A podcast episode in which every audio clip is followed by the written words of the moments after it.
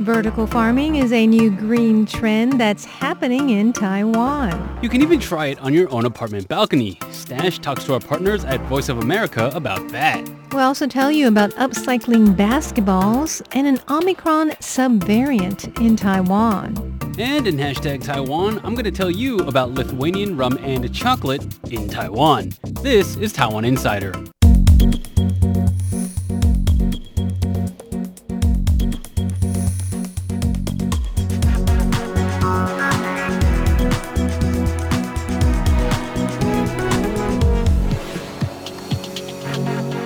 Today we look at a revolutionary trend in farming, vertical farming.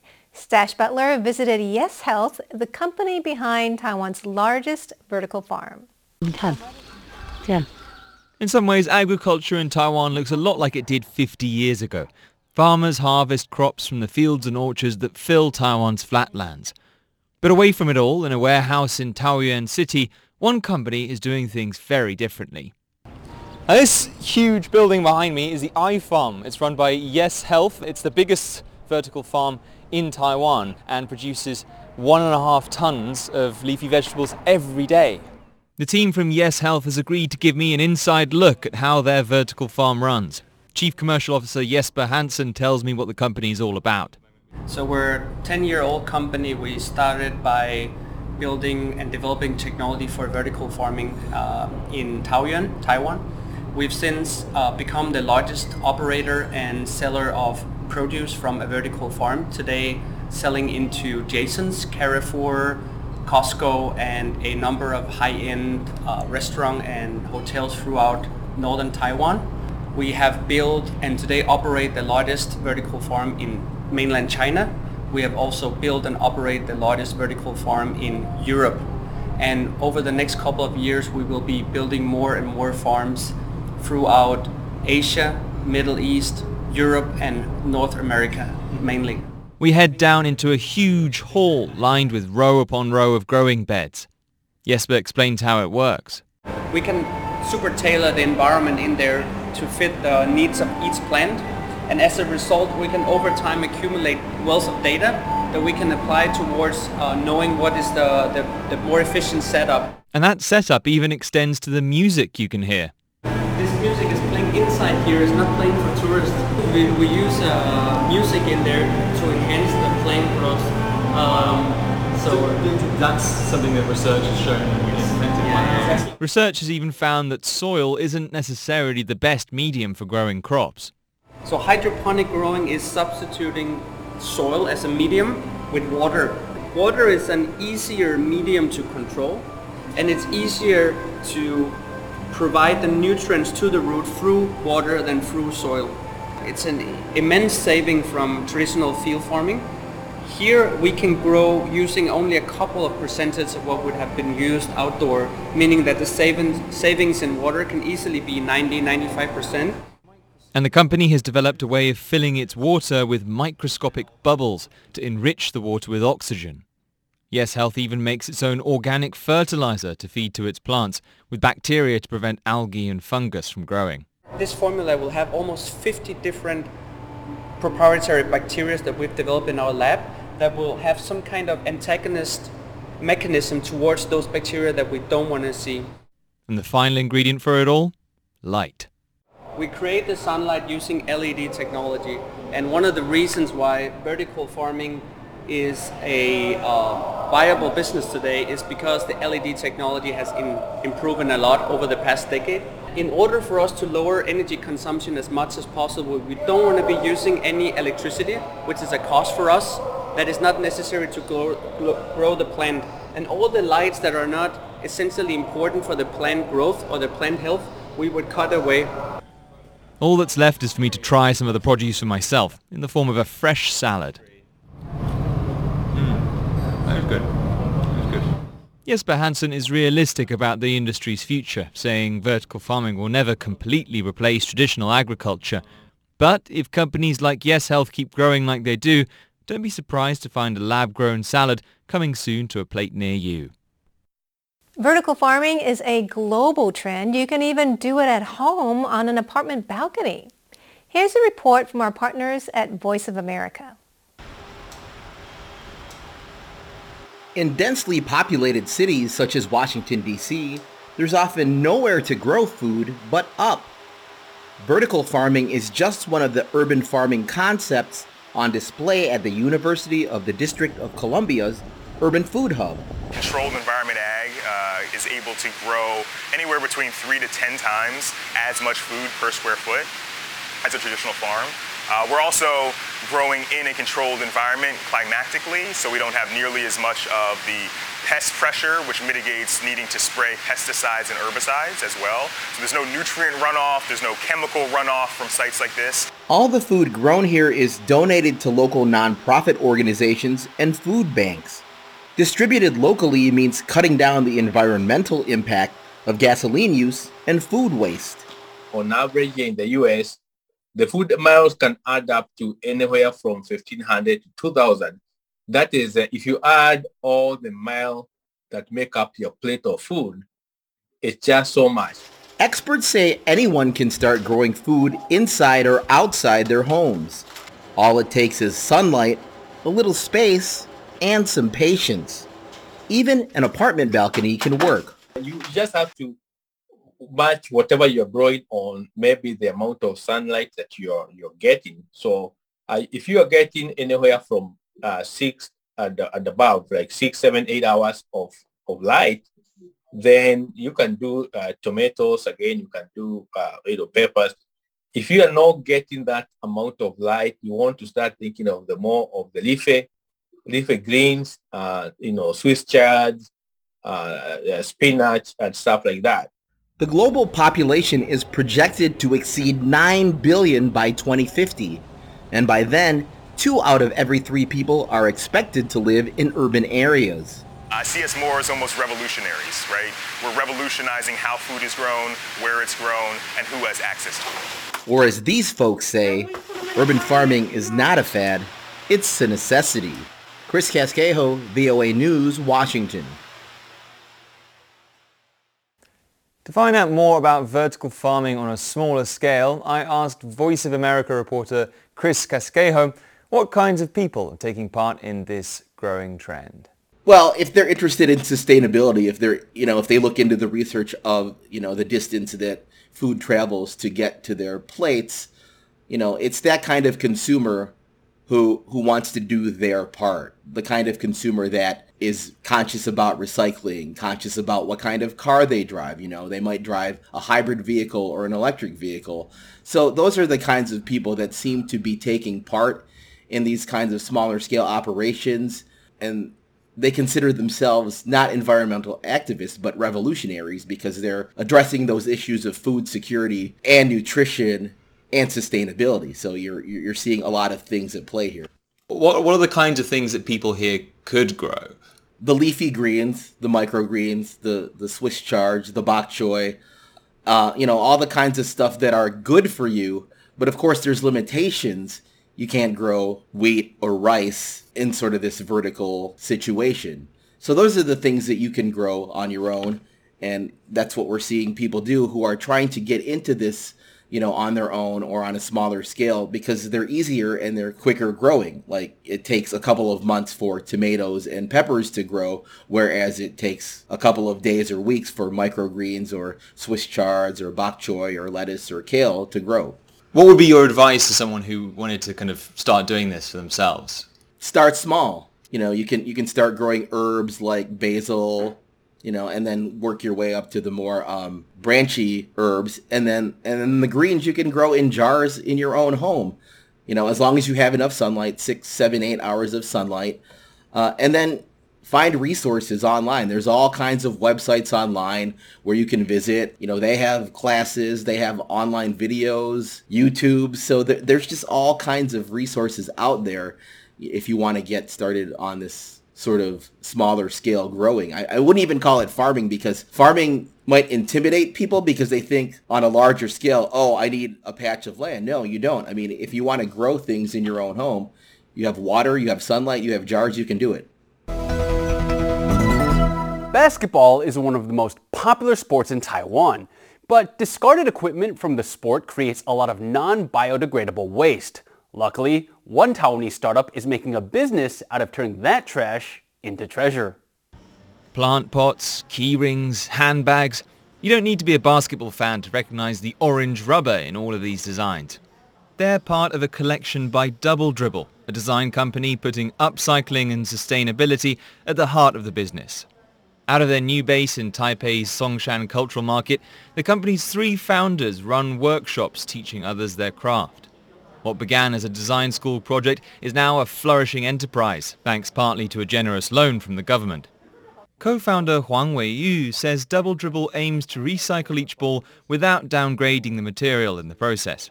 He says each new product preserves the ball's unique character. Double Dribble mostly uses discarded basketballs for its designs, along with the odd volleyball or American football. Each ball is different, and turning them into viable products takes time and patience. Huang says they have to cut each ball to size before cleaning it and trimming it further. He says it's a very labor-intensive process. But none of those difficulties have stopped customers from wanting to take part. Double Dribble runs do-it-yourself courses, teaching people how to turn a tired old basketball into a hanging planter. With more and more innovative designs in production, Double Dribble aims to make upcycling basketballs into a slam dunk success. COVID-19 is continuously mutating as it spreads around the world. That's how we ended up with the Omicron variant, which has become the dominant form of the virus circulating around the world. Now, a subvariant of Omicron has been identified in Taiwan, originating from a cluster at a port in the south. COVID-19 keeps evolving as it spreads through populations around the world. Taiwan has recently reported a cluster of cases of unknown origin centered around the port of Kaohsiung. Testing has revealed a connection between those infections and a new subvariant of Omicron BA2. The Dean of National Taiwan University Children's Hospital, Huang Limin, says that the appearance of infections means that the virus is already present in the community. He says the subvariant seems more infectious than Omicron, but it's uncertain by how much. This latest wave of infections also seems to spread more readily among younger age groups than was the case in the past. Most of those infected in January were under 50, with a relatively high proportion of young adults and children. Fewer serious symptoms are associated with infections among the youth, but that also means the spread of the virus is harder to contain. Toxicologist Zhao Mingwei says that transmissions in places like kindergartens are impossible to contain. He remains ambiguous, however, on whether this is a cause for concern. It is also still too early to determine whether the COVID virus can be treated as endemic. Dr. Huang says that treating the coronavirus as endemic will require time, and he doubts it will be possible anytime soon. Professor Zhao says that in order to treat the virus as endemic, the mortality rate needs to be low. He says Omicron's mortality and side effects remain a serious concern to the unvaccinated. Professor of Public Health at National Taiwan University, Chen Xiuxi, says that in order to control the spread of the COVID virus, it is important to try to minimize the number of asymptomatic patients and deploy large-scale rapid testing. Next up, Leslie daydreams about Lithuanian chocolate in hashtag Taiwan. At the beginning of this year, Taiwan Tobacco and Liquor Corporation committed to buying 20,000 bottles of Lithuanian rum that was denied entry into China. Why did that happen? Well, Chinese-Lithuanian ties right now are really strained because Taiwan and Lithuania decided to open representative offices in each other's countries. And Taiwan got to call its office the Taiwanese Representative Office instead of something involving the phrase Chinese Taipei. That makes China unhappy because it thinks Lithuania is legitimizing Taiwan's identity as a separate country. So anyway, long story short, China won't import the rum, so that's why Taiwan is getting it here instead. Earlier this week, TTL released details on when it's going to make the rum available for purchase. The company says it will release an initial 6,000 bottle batch on February 1st to the public. Each bottle will cost 600 new Taiwan dollars, which is about 21 US dollars. Now, TTL has been criticized online for its pricing. Online users pointed out that in China, the rum goes for about a quarter of what TTL is asking for. But if you ask me, a Taiwanese person, I think this rum is worth so much more than its monetary value. I kind of see it as an important historical artifact that marks a significant time in Taiwanese-Lithuanian ties. But if you're not like me and you want to purchase the rum for consumption, well then Taiwan's National Development Council's got you covered because they published a whole bunch of recipe suggestions using the rum online. As a reminder, if you choose to consume alcohol, be it Lithuanian or not, please do so responsibly. In other news though, Lithuanian chocolate is selling like hotcakes in Taiwan. Natalie, who loves frequenting Lithuanian chocolate shop Ruta, wrote on Twitter that the store was pretty much sold out of many flavors. Now, with the supply chain issues going on around the world, it might take a while for the store shelves to get restocked. But then again, I recently saw a Twitter thread that got me thinking about Taiwanese-Lithuanian chocolate collaboration. Dr. Zsuzsa Anna Ferenci first tweeted that a Lithuanian chocolate maker wanted to create a type of Taiwanese flavored chocolate, then, Taiwan NextGen founder research fellow Marcin Jerzewski actually then went into detail about why Taiwan's chocolate production industry is primed for a partnership with Lithuania. Jerzewski tweeted that cocoa beans, the key component in chocolate, first came to Taiwan from Indonesia in 1922. He pointed out that Taiwan's southernmost Pingtung County has a very suitable climate for producing cocoa. He says that when Taiwan was a Japanese colony, several major Japanese companies wanted to set up cocoa ventures in Taiwan, and chocolate made from Taiwanese cocoa beans is supposedly very high quality. In 2019, Taiwan's chocolatiers won big at the International Chocolate Awards World Final Competition, which is a thing, winning 7 gold, 26 silver, and 5 bronze. First of all, I am very impressed with Jerzewski's knowledge of Taiwan's chocolate production and confectionery history. The chocolate shop in Taipei is part of a Lithuanian confection company that's been making chocolate for over 100 years. So, Jerzewski thinks that chocolate made from Taiwanese cocoa beans and Lithuanian know-how could be formidable. As a guy who would gladly go on an all-chocolate diet, if not for a family history of diabetes, I really hope that happens. Before we leave you, here's a look at some of the other news stories that are on our radar. Taiwan's Vice President Lai Ching-te has arrived in Honduras for the inauguration of the country's first female president, Xiomara Castro. The ceremony will take place on Thursday. Castro and Lai both said that Honduras and Taiwan are enjoying friendly relations and expressed hopes that they will keep improving. On his way to Honduras, Lai made a brief visit to Los Angeles, where he was greeted by Taiwan's envoy to the U.S., the chairman of the American Institute in Taiwan, and Honduras' consul general. Due to COVID-19 restrictions, the vice president was only able to greet local Taiwanese residents from a distance. Taiwan has reported a cluster of COVID cases of unknown origin centered around the port of Kaohsiung. Testing has revealed a connection between those infections and a new subvariant of Omicron BA2. Premier Su Tseng-chang said on Tuesday that the latest wave is characterized by fast transmission but relatively mild symptoms and that there was no need to panic. Taiwan reported the second highest number of Chinese incursions into its air defense identification zone since the Defense Ministry started publishing reports in September 2020. 39 Chinese warplanes entered the zone on Sunday with J-16 and J-10 multi-role fighters comprising the bulk of the force. The highest single-day number of incursions was recorded in October last year when China sent 56 machines into Taiwan's air defense zone. And we're back in the studio for our final question of the day. And today I'm going to be asking my coworkers what they're going to do over Lunar New Year break. Now this show is going to be the one right before the Lunar New Year. And in Taiwan, we have a nine day break. So there's a lot you can do in nine days. So Stash, tell me what's your plans for Lunar New Year? I I'm am going now. to Yilan. Oh, nice. I like Yilan. yeah, I'm going to spend uh, a lot of time with my, my friends, uh, my Taiwanese friends' family, uh, probably drinking lots of whiskey and having lots of merry times. How are you getting out there? Merry times. Uh, I think we have a train booked. Okay. Yeah, so thankfully. Good. Um, yeah. Natalie, what are you going to be doing over I'm just going to be break? hanging out with my family. Very Oh, nice. precious. Yeah. So just some precious, uh, relaxed Uh, time. in Taipei? Hopefully fun time. Mostly in Taipei, Hmm. I think. Your son, your boy's going to be home? Yes. All right, great. and uh, for me, I intend on doing a lot of cooking. Oh, nice. Because um, yeah, I have a lot of What are you uh, gonna cook? ingredients in my house. Well, the thing is, Oh. like, the sky's the limit, right? I have Yeah. so many things. Today, I opened my freezer. I was like, I gotta do something about all this. Are you doing like traditional kind of? No, no, you no, no, You I'm have doing- jumping over the wall. Need some Leslie I, I can't classics. do that. That's the first, like Buddha jumping over the wall is so intimidating because It's not that hard. I did it before. Have you done it? Mm-hmm. Because all of the ingredients are like high ticket items. You got like abalone and then like it's just like I don't want to mess that up. Yeah, yeah, yeah. You Absolutely. But have to um, go to Dihua Street. yeah. Uh, I'm gonna be doing a lot of slow food because I've been subsisting off a lot of beef jerky lately and cereal, and it's gonna be nice time, to have a good full-on meal. And uh, I hope That you guys nice. eat a lot during Lunar New Year also. But that's about all the time we have for this edition of Taiwan Insider. I'm Leslie Liao. I'm Stash Butler. And I am Natalie So. Make sure to follow us on Facebook and YouTube. And uh, also leave a comment below. We'd love to hear from you. Our Twitter handle is very easy. It's just Taiwan Insider, one word. Let us know what you're doing over the Lunar New Year. Anyway, guys, until next week, see you around.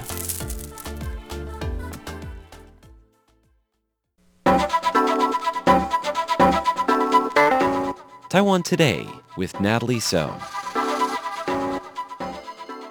Lithuania is under a lot of pressure for welcoming a Taiwanese representative office. So much so that its president said the name was a mistake. Now with me today is Matas Maldeikis. He is the chair of the parliamentary group for relations with Taiwan in the Lithuanian parliament. Thank you, Matas, for speaking with me. Hi, hi, hi, everybody. Hi, Natalie. So um, we've heard that your president said that the name of the Taiwanese representative office is a mistake. And also I know some of your politicians are calling for a name change to Taipei because of the pressure that Beijing has been giving you. Is it possible that um, Lithuania's leaders will change the name of the office to Taipei? I don't think it's gonna it's gonna happen. To, that would send a very bad message for everybody, and that would send a very bad message for Taiwanese. We took this responsibility of naming it Taiwanese office, and we will gonna stand by this. You have to understand that this is interpolitics between the president and Minister of Foreign Affairs, between different institutions. Uh, uh, position and opposition. Of course, there is big pressure from China we was prepared for that, but China now is pressing not only us, it is pressing the businesses that want to invest in Lithuania, and that is very different level of pressure, economical pressure of what China is doing. Now its question is not only about Lithuania, but about our commitment to European Union, to our investors, and that's new level of sanctions that we are seeing. We have to stand up to that. That's right. Your foreign minister, um, Gabrielius Landsbergis, said that the China trade war with Lithuania is a test that the EU cannot fail. So yes. how do you think that the EU is responding to this test so far? Well, China started the war with Lithuania at the very right time. They was really prepared and they was thinking about that. They started it in the early December. So what that means, they know that the Brussels and also Washington, I guess, uh, is out to the holidays. Everybody is buying present. Everybody is preparing for the Christmas, and you have to wait for European Union reaction till the mid of January.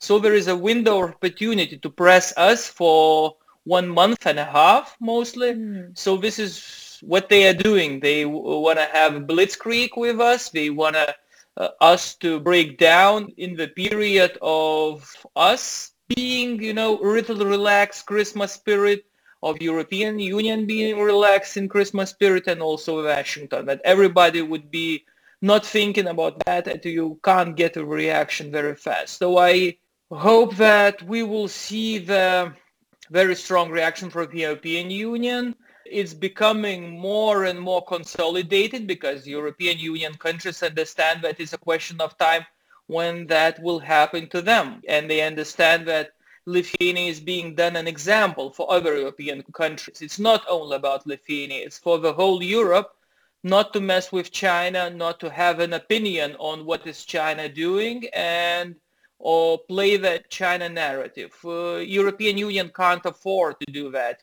Western world can afford to do that because if we lose, if we break down, that would send a very clear message that United States stands alone against China uh, with Japan and Australia, uh, all other countries, but European Union is neutral in this sense. And neutral European Union is pro-China European Union. We have mm-hmm. to be very clear on that.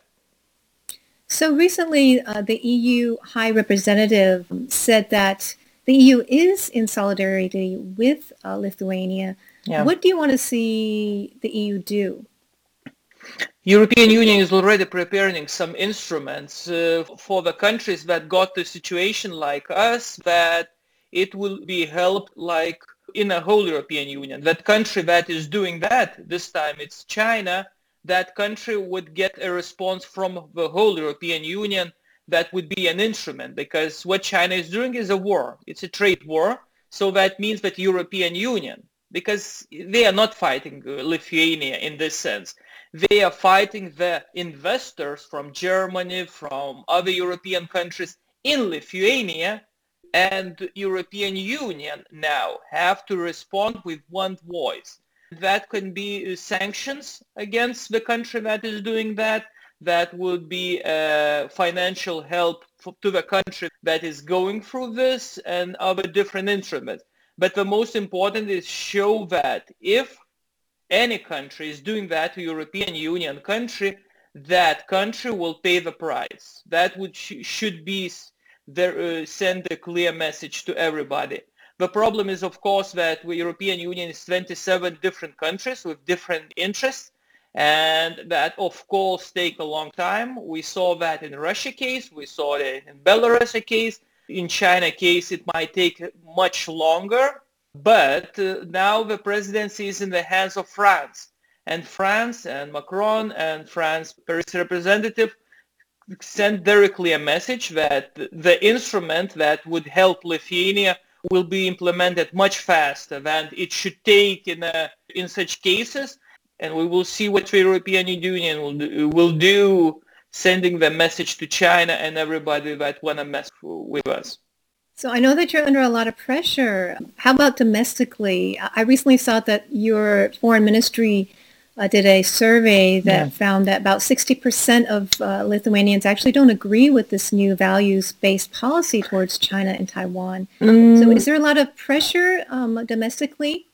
Yes, domestically it's a big pressure, but you have to understand this the survey that was done. It's not about Taiwan and China. It was a survey about the question of value-based politics, and value-based politics is very hard to comprehend and understand. On Taiwanese question, there is more or less uh, understanding. Only one political group, not very significant, that uh, have different view, but everybody else is saying that we should keep uh, do what we're doing and they support Taiwan in a sense and it's not it's it is not about China per se it's more about uh, interpolitics I already mentioned it with the president between do you love government or do you not love government it's always some kind of referendum in a sense and of course when you have pandemics it's different issues that come up to one question and you have a, a, a view that that might differ very much in the opinion of people. Mostly it's about generational gap, I should uh, tell you. Uh, the older generation, it's very hard for them to comprehend what is going on. China, where is China? What is going on? We have Russia in our back door and we have Belarus in our back door and why we're fighting China also mm-hmm. like pretty small and we have a lot of friends going on. For them, it's much harder to comprehend that now Russia and China is the same issue. Is the same issue and Russia starts to dictate the agenda for European Union and for NATO only because it have uh, China in their back door. So it is not only about Russia, Belarus, China, different puzzles. It is one puzzle, one piece of a puzzle we have to understand. And the younger generation, the people very much understand what is going on. There is very much support. I never felt so, you know, like if you go to the coffee shops, if you go to the restaurant or to the bars in the evening, Friday and Saturday, it's like everybody's coming and saying, you keep up, never give up. We will fight to the end. Never, never. Really? Don't even think about giving up to Chinese. And the younger generation understand very much uh, what's going on and the the cards we have. If if we lose, no more European Union, NATO, and other institutions. We have to understand that it would be just a question of time. And the world we live in would be much much different and in Lithuania case it would wouldn't be like anything that we want to live in. Well, I think it's uh, amazing that your country is standing up for Taiwan in such a way. Yeah. You know, uh, we appreciate it so much. Um, I recently went to the chocolate store again, and a lot of the flavors are sold out. Um, you know, Taiwan has been trying to yeah. uh, buy up some of your goods, such as you know the twenty thousand uh, boxes rum of rum. That, you know, I never knew that Lithuania and... makes rum. That was a surprise for me. I was astonished. I was astonished. If we make rum, I don't know. We can't. What we can't make then. Also, we have a $1 billion uh, US dollar Yeah. credit fund, a 200 million Yeah. US dollar investment fund. Is this helping uh, Lithuania? Uh, of course, pressure? absolutely, absolutely. It sends very clear message to everybody. It's not only about Lithuania, it sends the message to European Union, other countries also. You have to understand that everybody is watching in European Union, everybody is watching what, what is going to happen with Lithuania case and how much we will stand up to that.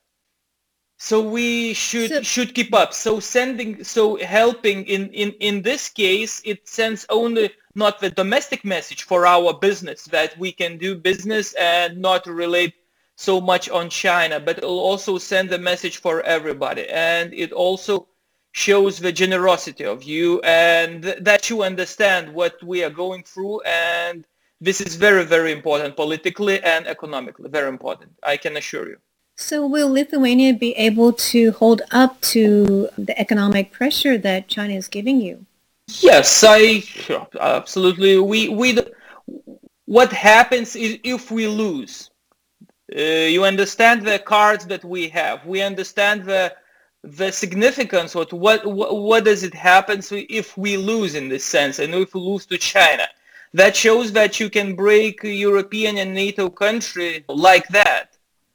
What is that shows about the Lithuania, not about Lithuania, about European Union, about the West as a as a structure, as a civilization, uh, that would show that we we lost, the West lost, and we understand that we can't do that.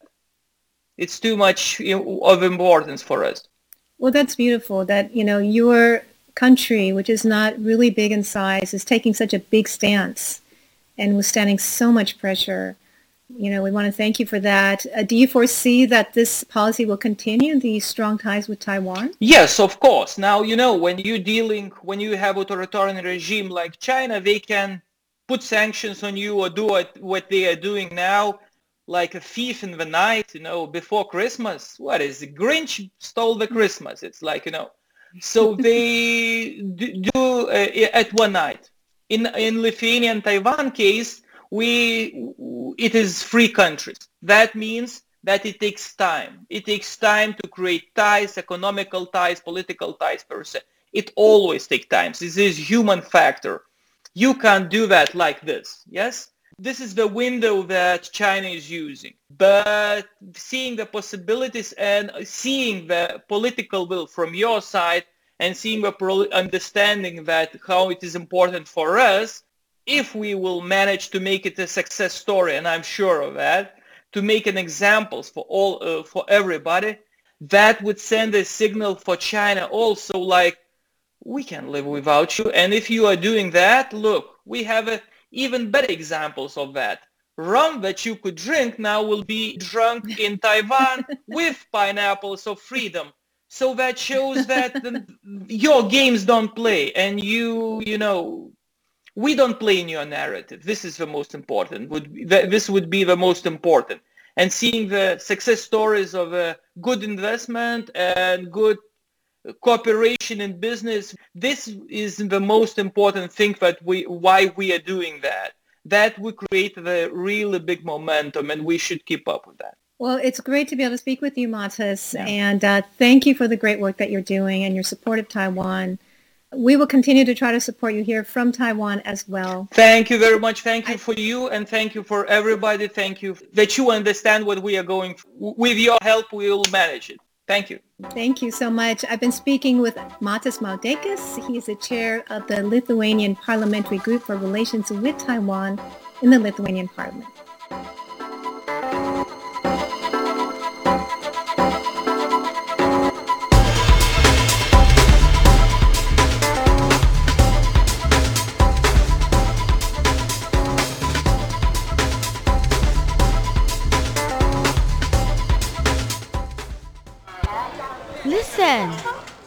Are you listening?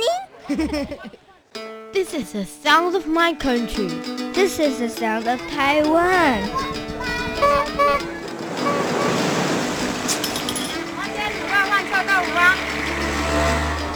给头前啊，别让我的给。我以崇祯香港同乡考试。 Taiwan, a small island with a whole world of sounds.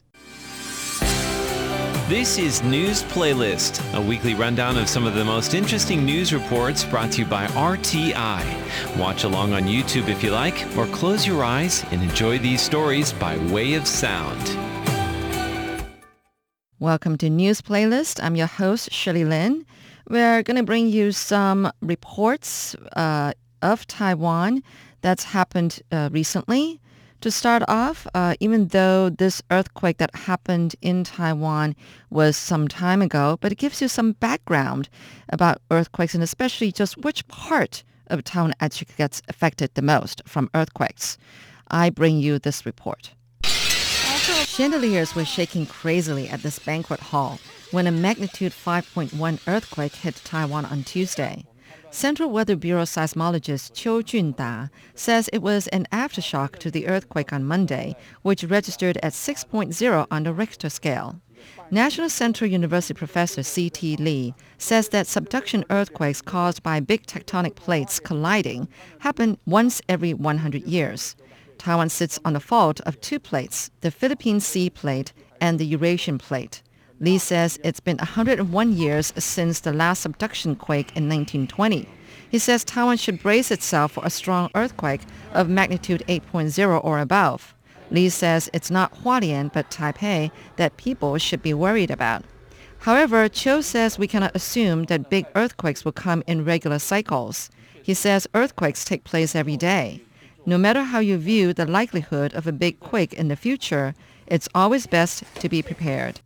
This next report uh, actually dates back to early January, but it talks about uh, how some foreign students were affected um, in the recruitment at a certain university in Changhua County. And as a result, it was uh, banned from recruiting foreign students for a period of time. Emma Benek brings you this story a group of students sitting outside of Changhua's Zhongzhou University of Science and Technology chat away in their native languages. These foreign students came to Taiwan without knowing Mandarin and were upset when they didn't see the English-taught classes that the university had promised. Some Ugandan students complained that only two professors were able to conduct classes in English and that their scholarship checks had bounced, forcing them to find part-time jobs where they need to work over the weekly limit of 20 hours. Zhongzhou University says it never promoted that all courses were taught only in English to foreign students. As for the scholarship money, the university says it had to adjust the tuition subsidies based on the students' academic performance due to the pandemic.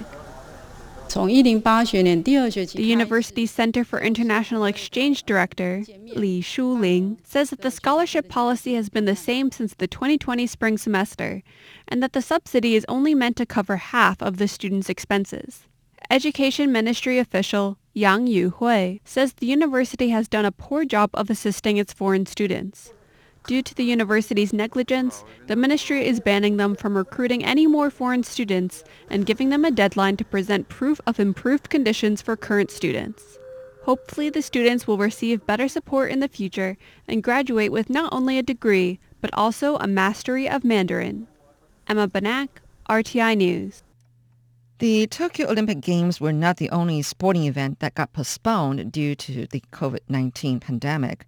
Uh, there was also the Asia Pride Games that was supposed to take place last year. But now it's official. It's open to registration. And uh, Tomasz Koper has uh, given a very excellent and uh, detailed report about that subject. 你有多久没有外出旅行？？the registration for 2022 Asia Pride Games officially kicked off on Tuesday. The event will be held from April 29th to May 3rd. It was originally scheduled for last year but was delayed due to the COVID-19 pandemic. Contestants will compete in 15 sports and activities including bowling, tennis, volleyball, swimming, track and field, weightlifting, dodgeball, esports, softball, basketball, badminton, golf, running, table tennis, and soccer. The competitions are open to anyone who isn't opposed to LGBTQ rights and loves sports. The chair of Taiwan Gay Sports and Movement Association, Yang Zichun, says that one of the highlights of the games is having numerous categories for non-binary participants. The organizers are also encouraging amateur athletes and enthusiasts to participate in separate categories. The president of Asia Pride Games Alliance and one of Taiwan's most prominent gay civil rights activists, Xi Jiawei, is also encouraging participation in the spirit of gender equality. He says that in the past there existed toxic stereotypes of masculinity in sports which are now changing as openly homosexual athletes gain prominence. Taipei Deputy Mayor Tsai Bing-kun says that because of the COVID-19 situation, registration for the event is currently only open to people residing in Taiwan. If conditions improve, steps may be taken to include participants from Southeast Asia and other parts of the world. A number of cultural events and discussion forums will take place on the sidelines of the five-day games with the aim of creating a friendlier and more equal environment in sports. Tomasz Koper, RTI News. So being the year of the tiger, um, what is a UFO lantern doing in the Shilin district? Well, we are having the Lantern Festival that's coming up um, after Chinese New Year's, I think on the 15th day in the Lunar New Year. Emma Benek has this report talking about that UFO lantern, but also just everything else about it. Anyway, it's the year of the tiger. I hope that you do have lanterns um, in the shape of tigers. And by the way, I was born in the year of the tiger, so this is my year. And it seems like the year of the tiger is always uh, auspicious supposedly it's supposed to boost businesses. So definitely nobody wants uh, a lantern festival to be shut down because of COVID. Um, besides, it's outdoors. You still have to keep, you know, your mask on and uh, social distancing. But uh, let's hope that everybody can enjoy this lantern festival that's coming up. Uh, not too soon, but soon enough. Again, Emma Benek has this report. Crowds gasp in delight as a giant UFO is revealed in Taipei's Shilin district. This futuristic spaceship is the main attraction for the upcoming Lantern Festival, and it's controlled by virtual tigers to celebrate this year's new zodiac sign. Deputy Taipei Mayor Tsai Bing-kun spoke at the lantern reveal on Thursday, saying that he hopes the bright lanterns and the spirit of the tiger will light up Shilin for the whole year. Taipei's Lantern Festival will be open to the public from February 11th to 20th. There is concern that a recent rise in local COVID-19 cases in Taiwan will cause the country to go back up to a level 3 alert, which might shut down large public activities like the Lantern Festival. Tsai says there are currently no restrictions on the number of people who can attend the festival. He says he hopes that since this is an outdoor exhibit, people will be able to move freely and maintain social distancing. Tsai says that all visitors must wear a mask at all times and reminds the public to register for a third COVID vaccine dose as soon as possible. Many shop owners in the festival's vicinity eagerly await the arrival of crowds that could bring a significant boost to business. With the soft lockdown and absence of foreign tourists due to the pandemic, many major events and celebrations have been canceled over the past two years. However, business owners hope the Year of the Tiger will bring some good fortune. Emma Banak, RTI News. Being a new pet owner starting this year, I just uh, couldn't be more happy to hear that the government is creating a unit solely for, you know, um, pet issues. And so Taiwan is going to be setting up its first government unit for protecting pets. And that's going to happen after the Chinese New Year's. Let's have listen to this report again by Emma Benek. Taiwan is opening the first government unit with the sole focus of improving the welfare of pets and animals. That's because pets are becoming more and more popular in Taiwan. Two out of seven households own one. Agriculture Minister Chen Ji-zhong said in a Facebook post that this new unit will create at least 100 positions and have an annual budget of nearly 5 million US dollars. It will monitor and manage trends in the pet industry such as pet insurance, grooming, food, training, and pet sitting. Chen says that Taiwan needs to have a department like this because the country's pet industry is worth nearly 2 billion US dollars per year. Over 2 million households own pets in Taiwan. The department will also inspect the ethics of animal performances and educate the public about the potential danger in raising animals that are invasive species in Taiwan. It will list the types of pets that need special approval or are illegal. It's clear that advocating for pets is an increasingly important issue for the millions of pet owners in Taiwan. After all, these furry and feathered friends are more like family members to their owners, and they deserve to have the government's protection. Emma Banak, RTI News. China, up to now, is still making incursions into Taiwan's air defense identification zone. So Taiwan's defense sees the need to maintain its defense capabilities and engage in regional cooperation with other countries on the matter. Tomasz Koper brings you the story. The Indian Air Force published a screenshot from a video conference on their official Facebook profile on Thursday. One of the officials that can be seen in the photo is Chief of Taiwan's Air Force, Xiang Houji. The screenshot also revealed that high-ranking Air Force personnel from other countries participated in the virtual conference, including the United States, Japan, South Korea, and Germany. Taiwanese lawmaker Wang Dingyu says that the screenshot indicates that Taiwan is engaging in multilateral cooperation instead of relying solely on its relationship with the U.S. The Air Force is a hot topic in Taiwan following the recent crash of an F-16V jet. Planes of this model took to the skies again on Thursday after being grounded since the incident. The 4th Tactical Fighter Wing, based in Chiayi and equipped with the upgraded F-16V variant, performed 24 sorties in a single day.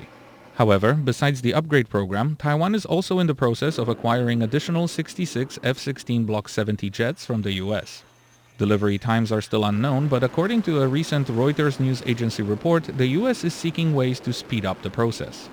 The former commander of Taiwan's Air Force, Zhang Yanting, says that since Taiwan is a potential flashpoint, he hopes it can be given priority in terms of delivery schedules. He also says that an average of 14 fighter pilots enter service in Taiwan each year, while around 12 retire. By the time the final batch of F-16s is delivered in 2026, Taiwan will have a total of 200 machines of this model. However, with constant provocations from the Chinese Air Force, personal training has to keep up with new plane deliveries. Tomasz Koper, RTI News. For this week's news playlist, I bring you the last report uh, done by me. Basically, that doctors are not very optimistic about keeping COVID-19 at bay uh, in the short run as the number of confirmed domestic cases continue to rise. I bring you the story. Pedestrians on the street were told to evacuate. A department store suddenly announced that it was closing in the middle of a workday. That was all because a person confirmed to have COVID had been in the vicinity. The street and the department store were closed for disinfection. Authorities are still trying to figure out what the source of the infection was. Epidemiologist Li Bingying says that when many infection chains are in a community, it becomes difficult to track everyone who has come into contact with COVID patients. Cases have spread from the cluster that began at the Taiwan Taoyuan International Airport. Next week, which is the week before the Lunar New Year holiday, will be critical to seeing whether northern Taiwan will be able to contain the virus. Li says that because overseas travelers will be arriving in Taiwan over that period. He also says that over the holiday, there will be many more people moving around. Therefore, Lee says that putting a clamp on the spread of the virus might not be possible in the short run. Around 20% of Taiwan's population has not even received a first COVID vaccine dose. A lockdown also does not seem like an option because of the severe impact it would have on the economy. It seems that the only immediate preventive measure is to get everyone vaccinated.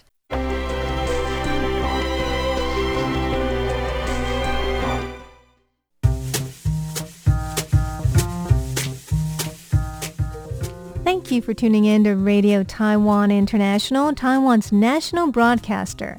We hope you enjoyed our programs. You can catch all of our latest news, audio, and video features on our website at en.rti.org.tw.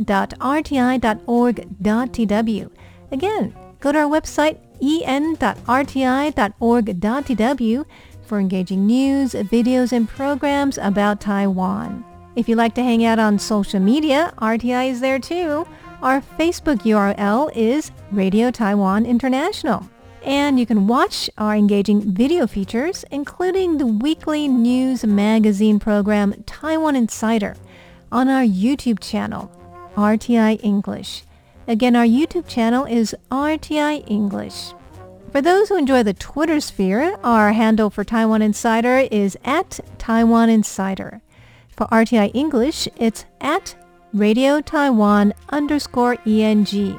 And if you'd like to enjoy us on your smartphone, just download our app, RTI to go. That's one of the best ways to enjoy all our news, videos, and programs. That's RTI to go. If you're a shortwave listener, we have two channels in Asia. For South Asia, tune into 6100 kilohertz from 1600 to 1700 UTC. To Southeast Asia, you can hear us on 15320 kHz from 0300 to 0400 UTC. We would love to know what you think of our programs. email us at english at rti.org.tw. Thank you again for tuning in to Radio Taiwan International.